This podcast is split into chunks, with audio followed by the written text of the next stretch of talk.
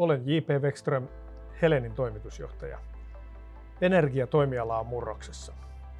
Uutta voimaa sarjassa avaamme näkökulmia uuteen energiatulevaisuuteen eri alojen asiantuntijoiden kanssa. Liity seuraan kuulemaan, miten uusi energia-aikakausi tulee muuttamaan meidän kaikkien arkea. Tänään keskustellaan energia-alan digitalisaatiosta ja meillä on keskustelijoina täällä pääomasijoittajana toimiva Taneli Tikka ja Helenin digijohtaja Tuomas Teori. Taneli, mitkä on tällä hetkellä mielestäsi digialan niitä keskeisimpiä trendejä, mitkä vaikuttaa energia-alalla kaikkein voimakkaimmin? Siellä on tulossa paljon sellaista, mikä tulee tästä, että softa syö pikkuhiljaa maailman ja maailmasta tulee pikkuhiljaa softaa, mikä vaikuttaa energia-alaa valtavasti sekä siihen tuotantoon, ylläpitoon, jakeluun että kuluttajien mahdollisuuksiin esimerkiksi optimoida oman kotinsa energiakäyttöä tai muuta. Ja softasta tulee yksi tavallaan valtava kokonaisuus erilaisia asioita, mitkä tulee jouduttamaan juttuja eteenpäin. Ja sitten on toinen tämmöinen, millä on ikään kuin heijasten vaikutus energia-alaan, mitä ihmiset ei niinkään usein mainitse. Ja se tulee siitä, että kun monilla muilla aloilla myös digitalisaatio etenee, muun muassa materiaaliteknologiassa ja fysiikan ja jopa sähkötekniikankin innovaatioissa. Ja sieltä tulee valtavat heijastevaikutukset energiaan. Sitä kautta, että on enemmän tällaisia esimerkiksi superkapasitaattoritekniikoita, mitkä on kehitetty digitalisaation työkaluilla ja algoritmeilla, mitkä optimoi niiden tuotantoa, paremmat aurinkopaneelit. Ja nämä heijastevaikutukset on usein niin sellaisia, mitkä tulee viiveellä, mutta ne tulee niin isona, että kaikki ei niin katso niitä. Osa katsoo vaan niitä suoria digivaikutuksia. Miten onko pääomasijoittajat nyt erityisesti johonkin tiettyyn digitalisaation sektorin tai lohkoon erityisesti iskeneet silmänsä? Ne keskustelut on ollut tosi kiinnostavia muistan eräänkin illallisen joku aika sitten, kun keskustelin tällaisen pääomasijoittajan kanssa, mikä sijoittaa ei kymmeniä, vaan satoja miljardeja maailmanlaajuisesti niin kuin yksi maailman isoimmista sijoittajista.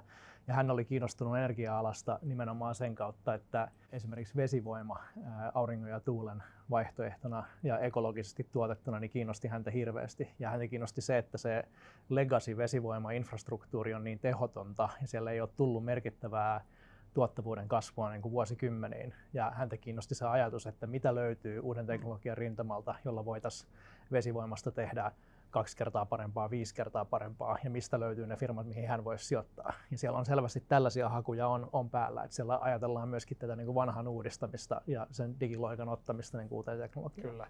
Hiilineutraalisuudesta puhutaan ja mustasta hiilestä luopumisesta paljon. Et näet sä, että digitalisaatiolla on rooli siinä, että tavallaan tästä vanhasta energiatuotantomuodosta päästään, päästään nopeammin eroon. Puhut vesivoimasta, mutta vesivoima on yksi näistä perinteisistä muodoista, mutta entäs sitten nämä fossiiliset?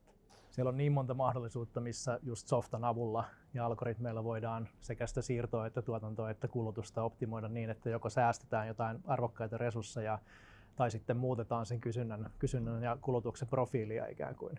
Ja siitä on maailmalla tosi hyviä esimerkkejä, että vaikka Texasin alueella USAssa, missä on tällaisia eh, ihan normaaleja energy utility-firmoja, niin siellä ne on tehneet muun muassa sellaisia kokeiluita, että asiakkaille on jaettu tämmöiset älykkäät etäohjatut termostaatit ilmaiseksi kotiin sillä ehdolla, että asiakkaat suostuu siihen, että energiayhtiö saa etäohjaa niitä termostaatteja, koska se haluaa. Ja tällä on saatu muun muassa muutettua sitä energiakulutuksen profiilia Austinissa sillä tavalla, että kaikki ihmiset ei tuukkaa siinä alkuillasta iltapäivällä kotiin ja väännä ilmastointia täysille, kun siellä on hirveän kuuma, vaan on päivän, päivän aikana etäohjattu kiinteistöjen viilennys. Ja siinä vaiheessa, kun ihmiset tulee kotiin, niin kiinteistöt on jo viileitä ja se energiakuorma on huomattavasti tasaisempi koko sen päivän aikana.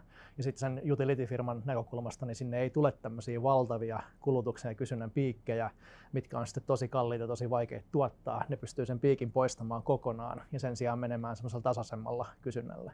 Ja muun muassa tällaista digitalisaatio tuo niin kuin valtavasti mukanaan, mikä taas aiheuttaa vähemmän päästöjä ja mm. säästää niitä arvokkaita resursseja. Kyllä. Eli asiakkaille uusia etuja. Tuomas, pystytkö konkretisoimaan, että mitä digitalisaatio niin kuin Helenin kaltaisen energiayhtiön asiakkaille nimenomaan tuo? Minkälaisia palveluita, arkea tai palveluiden käyttöä helpottavia sovelluksia markkinoille tulee seuraavien vuosien aikana? Nyt ollaan tämmöisen pitkän kehityskaaren alussa. tai, tai kyllähän sitä kehitystä tapahtuu tässä koko ajan. Että, että tämä digikehitys tulee oikeastaan aika, aika hiipimällä. Välillä se ottaa loikkia, niin kuin nyt vaikka koronakeväänä ollaan opittu paljon uusia asioita ja asiakkaiden valmiudet ovat tässä kasvaneet. Toisilla toimialoilla vähän nopeammin ja toisilla vähän hitaammin. Nyt energiasektorilla on tapahtunut aika hitaasti tätä muutosta. Ja itse asiassa mun mielestä me voidaan katsoa toisilta toimialoilta, että mitkä on nyt ne ihan ensiaskeleet, mitä energiasektorillakin tapahtuu. Eli, eli ensimmäisenä varmaan ihan tämmöinen perinteinen digitaalinen asiointi. Et verkosta, digikanavista, 24-7 palveluista, niin niistä tulee se ehdoton must ja se, se ykköskanava. Et se on varmaan se ensimmäinen juttu. Mutta heti sen jälkeen sit siintää jo vähän kiinnostavampia juttuja. Esimerkiksi, miten me pystytään tekemään personoidumpaa siitä energiasta antamaan henkilökohtaisia suosituksia, analyysiä, ehkä jotakin tämmöisiä niin kuin hälytyksiä siihen energiadataan liittyen.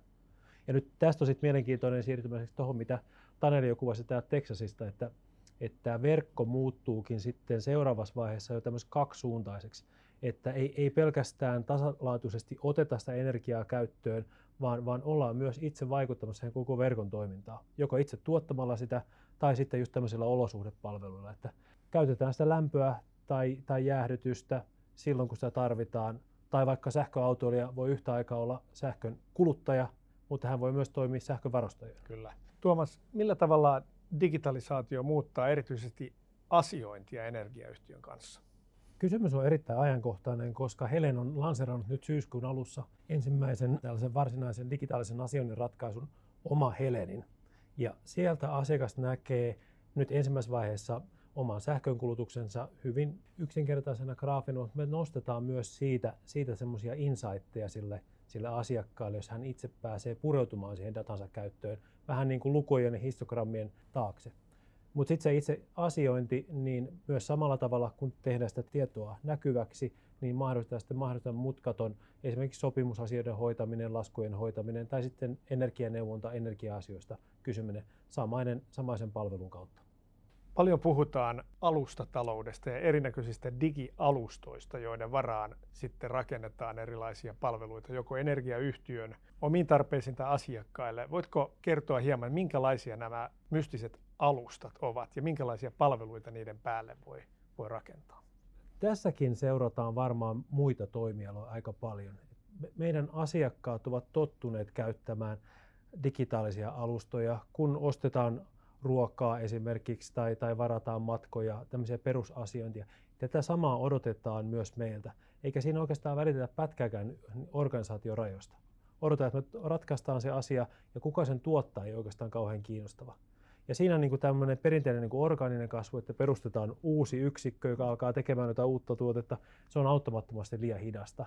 Ja myös tämmöiset niin kumppanuudet, että kaksi yritystä lyöttäytyy yhteen tekemään jotain, sekin on vähän, vähän kitkaista. Että alusta on nimenomaan niin, että poistetaan kaikki kitka siitä yhteistyötä. Sovitaan ne pelisäännöt ja kaikki osapuolet voi siinä toimia yhdessä. Niin se asiakas, energiayhtiö kuin sitten vaikka joku sellainen älykotianturin tuottaja. Tämä vaan niin kuin yhtenä esimerkkinä. Kyllä. No sitten toinen asia, mistä paljon puhutaan, on, on niin kuin datan hyödyntäminen. Puhutaan datastrategioista ja erinäköisen niin kuin kerätyn datan jalostamisesta ja palveluiden rakentamisesta niiden varaan. Energiayhtiöt saa hyvin paljon dataa, heillä on paljon asiakkaita ja tulee paljon mittaustietoa. Millä, millä tavalla tätä dataa voidaan, voidaan hyödyntää ja mitä se lopulta sitten hyödyttää energiayhtiön asiakkaita? Se data on hyvin olennaisessa asemassa tässä. Voisi niin kliseisesti puhua tästä niin kuin uutena kultana. Se on se raaka-aine, mistä näitä palveluita rakennetaan. Tilanne on nyt se, että energia on kaikille tärkeää, mutta ei oikeastaan kenellekään kiinnostavaa. Ja nyt se data voisi olla se, millä siitä tehdään oikeasti personoidumpaa ja kiinnostavampaa, vaikuttavampaa, niin pystytään tekemään niitä, niitä valintoja. On sitten driveri, kustannustehokkuus tai, tai sitten ympäristötietoisuus tai, tai mikä onkaan. Ja sitten yhtä lailla tämä data, se vaikuttaa siihen, että minkälaisia palveluja tuotetaan asiakkaille, mutta täytyy muistaa, että vähintään yhtä iso osa on meillä myös talon sisällä. Eli kuinka energiayhtiö pystyy itse optimoimaan sitä omaa prosessiaan ja tekemään sitä esimerkiksi ympäristöystävällisempää, niin kuin puhuttiin tuossa, tuossa aiemmin, tai muulla tavoin vaikuttaa yhteiskuntaan. Kyllä.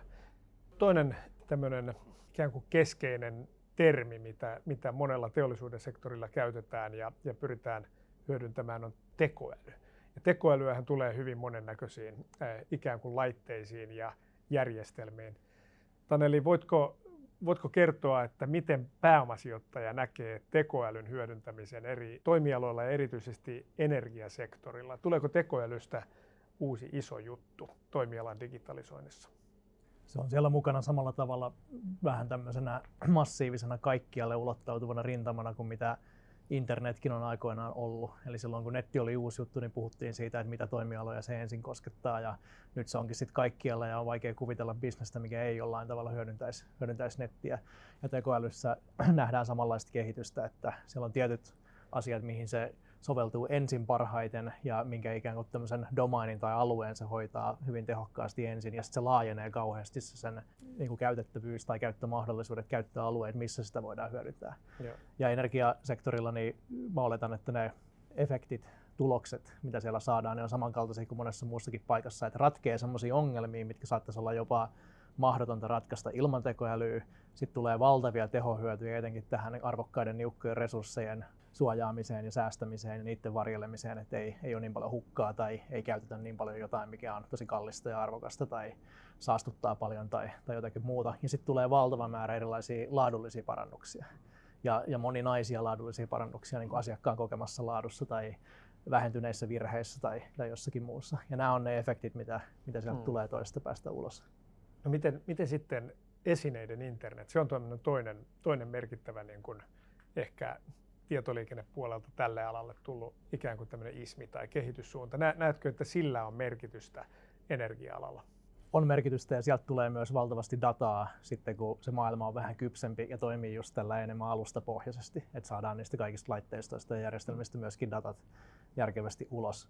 Mun oma kesämökki Helsingissä on ollut tämmöinen kokeilutanner kaiken näköisille IoT-systeemeille ja energiaratkaisuille. Siitä kirjoitti New York Magazine myöskin Jenkkilään tämmöisen artikkelin, että this smart cabin has no running water ja sinne ei tule vettä sisälle, mutta siellä on valtavan monimutkaista energiajärjestelmää. Siellä on tämmöinen biomassaa polttava reaktori, mikä tuottaa sähköä. Sitten siellä on vetyreaktori ja sitten siellä on aurinkopaneelit ja sitten normaali Helenin, Helenin sähköliittymä vielä ja valtavasti IoT-laitteistoa. Niin ihan pelkästään siitä mun mökistäkin saa käsittämättömät optimointi, optimointidatat äh, ulos ja mä itse myöskin käytän sitä siihen, että siellä on ilmalämpöpumput ja muut, mistä pystyy optimoimaan talvella vaikka sen lämpimänä ja kuivana pitämisen ja kaiken tämmöisen niin, että se ei, ei, ei tuhlaa energiaa liikaa tai maksa ihan älyttömästi.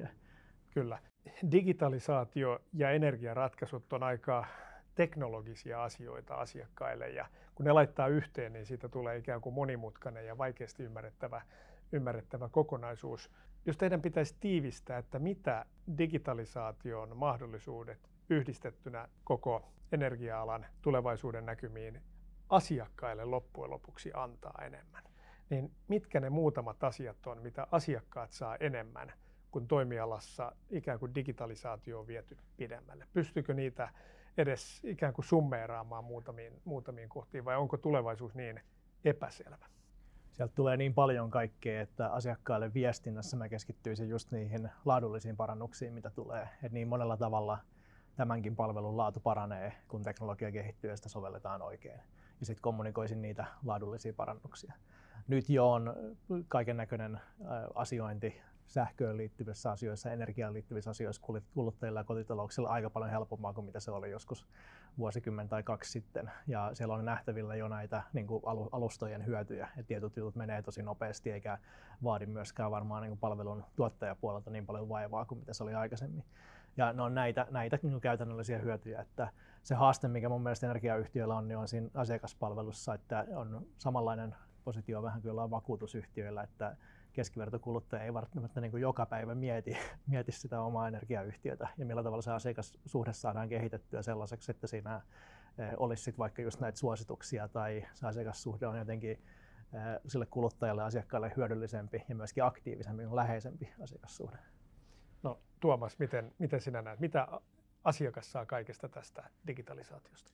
No esimerkiksi tämän paremman datan käsittelyn avulla voitaisiin vaikka luoda sitten sinne Tanelin mökille sitten hälytyksiä siitä, että miten se järjestelmä toimii ja antaa sitten suosituksia, että, että kannattaisiko tehdä jotain tiettyjä toimenpiteitä, että se energiatehokkuus edelleen paranisi. Mutta oikeastaan aika paljon sitten tulee tapahtumaan tulevaisuudessa siellä edelleen konepeli alla, eli tekoäly sitten optimoi sitä, sitä mökin tai sitten koko kaupungin mittakaavassa sitä, sitä verkkoa. Mutta ylipäätään tällainen niin kuin asioinnin helppous, se, se varmasti tulee korostumaan tässä, tässä ekassa vaiheessa. Ja tällä hetkellä me, me myydään kilowattitunteja ja, ja kuutiometrejä lämmintä vettä, niin asiakastahan ei juurikaan tämmöiset yksiköt kiinnosta, että mä uskon, että tämä asia tulee myös digitalisaation kautta palveluistumaan, eli, eli, eli myydään palvelua ja, ja olosuhdetta, eikä niinkään näitä siirtoyksiköitä. Kyllä.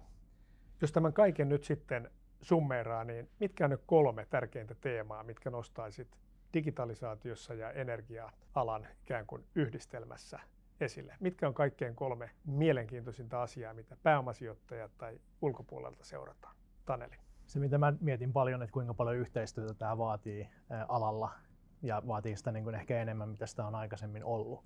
Että saadaan kaikki nämä digitalisaation hyödyt käyttöön, saadaan ne alustat rakennettua ja sitten saadaan esimerkiksi digitalisaation ansiosta syntyneet paremmat materiaalitekniikka ja innovaatiot, saadaan nekin käyttöön, niin se vaatii aika kovaa yhteistyötä energia-alalta ja sellaista vähän ehkä avoimempaa, verkostomaisempaa toimintaa kuin mitä se on aikaisemmin ollut, jos ajatellaan, että on ollut tosi alueellisia yhtiöitä ja sitten joku yhtiö, mikä omistaa jonkun ison power generation yksikön, jonkun yhden ydinvoimalan vaikka, niin tulevaisuus on huomattavasti verkottuneempi ja vaatii enemmän yhteistyötä ja yhteistyötä yli rajojen, rajojen myöskin.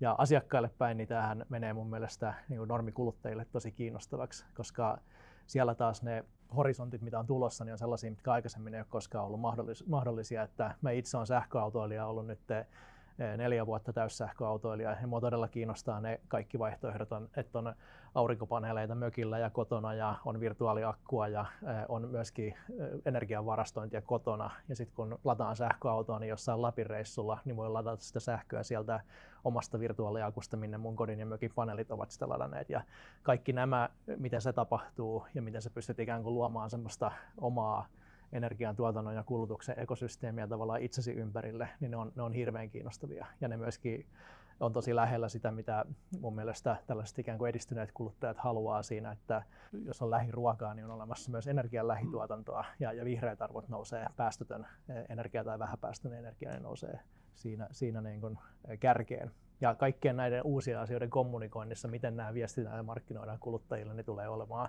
energia-alalla haasteita, että siinä varmasti onnistutaan, että saadaan ihmisiä siihen mukaan. Koska jos saadaan, niin ne tulokset on hirveän positiivisia. Sähköautoja piuhan, piuhan päähän satoja tuhansia, niin yhtäkkiä meillä on tämmöinen sähköautojen akkupohjainen varavoimala, mikä on kaikissa suurissa kaupungeissa ja se on tapaton etu sitten sähköverkolle, että semmoinen, semmoinen assetti löytyy. Kyllä. Tuomas, miten tiivistäisit? Mitkä ne kolme tärkeintä asiaa, mihin energiayhtiö nyt keskittyy toimintansa digitalisoinnissa? No kyllä me otetaan, lähdetään siitä asiakkaasta liikkeelle, että pyritään tuottaa asiakkaalle ne palvelut mahdollisimman mutkattomaksi, että tehdä, tehdä meidät helposti saatavaksi ja lähestyttäväksi. Ei niin, että, että me jokaista asiaa tuputamme eri, erillisenä, vaan kootaan asiakkaalle se kiinnostavasti, eli personoidaan nä, näitä palveluita. Et sähköautoilija kiinnostaa varmasti omat palvelunsa ja siihen yhdistettynä sitten aurinko- ja virtuaaliakku esimerkiksi, niin, niin tämä kombinaatio on isompi kuin, tai osien summa on suurempi kuin, kuin pelkät osat. Eli tämmöinen on yksi, yksi asia. Sitten tämä iottimaailman muutos, niin se, että kun koko fyysinen maailma muuttuu digitaalisemmaksi, niin se tuo sitten niitä arjen ratkaisuja sinne olosuhteisiin tai vaikka optimoimaan sitä sähköauton latausta. Ei minuakaan sähköautoille kiinnosta oikeastaan se, että koska se auto latautuu, kunhan se on valmiina silloin, kun mä, mä tarvin sen, sen käyttööni. Niin tavallaan tämän tyyppinen monipuolistuminen esimerkiksi on, on tuloillaan kovasti. Hyvä. Kiitokset teille loistavista kommenteista. Kiitos.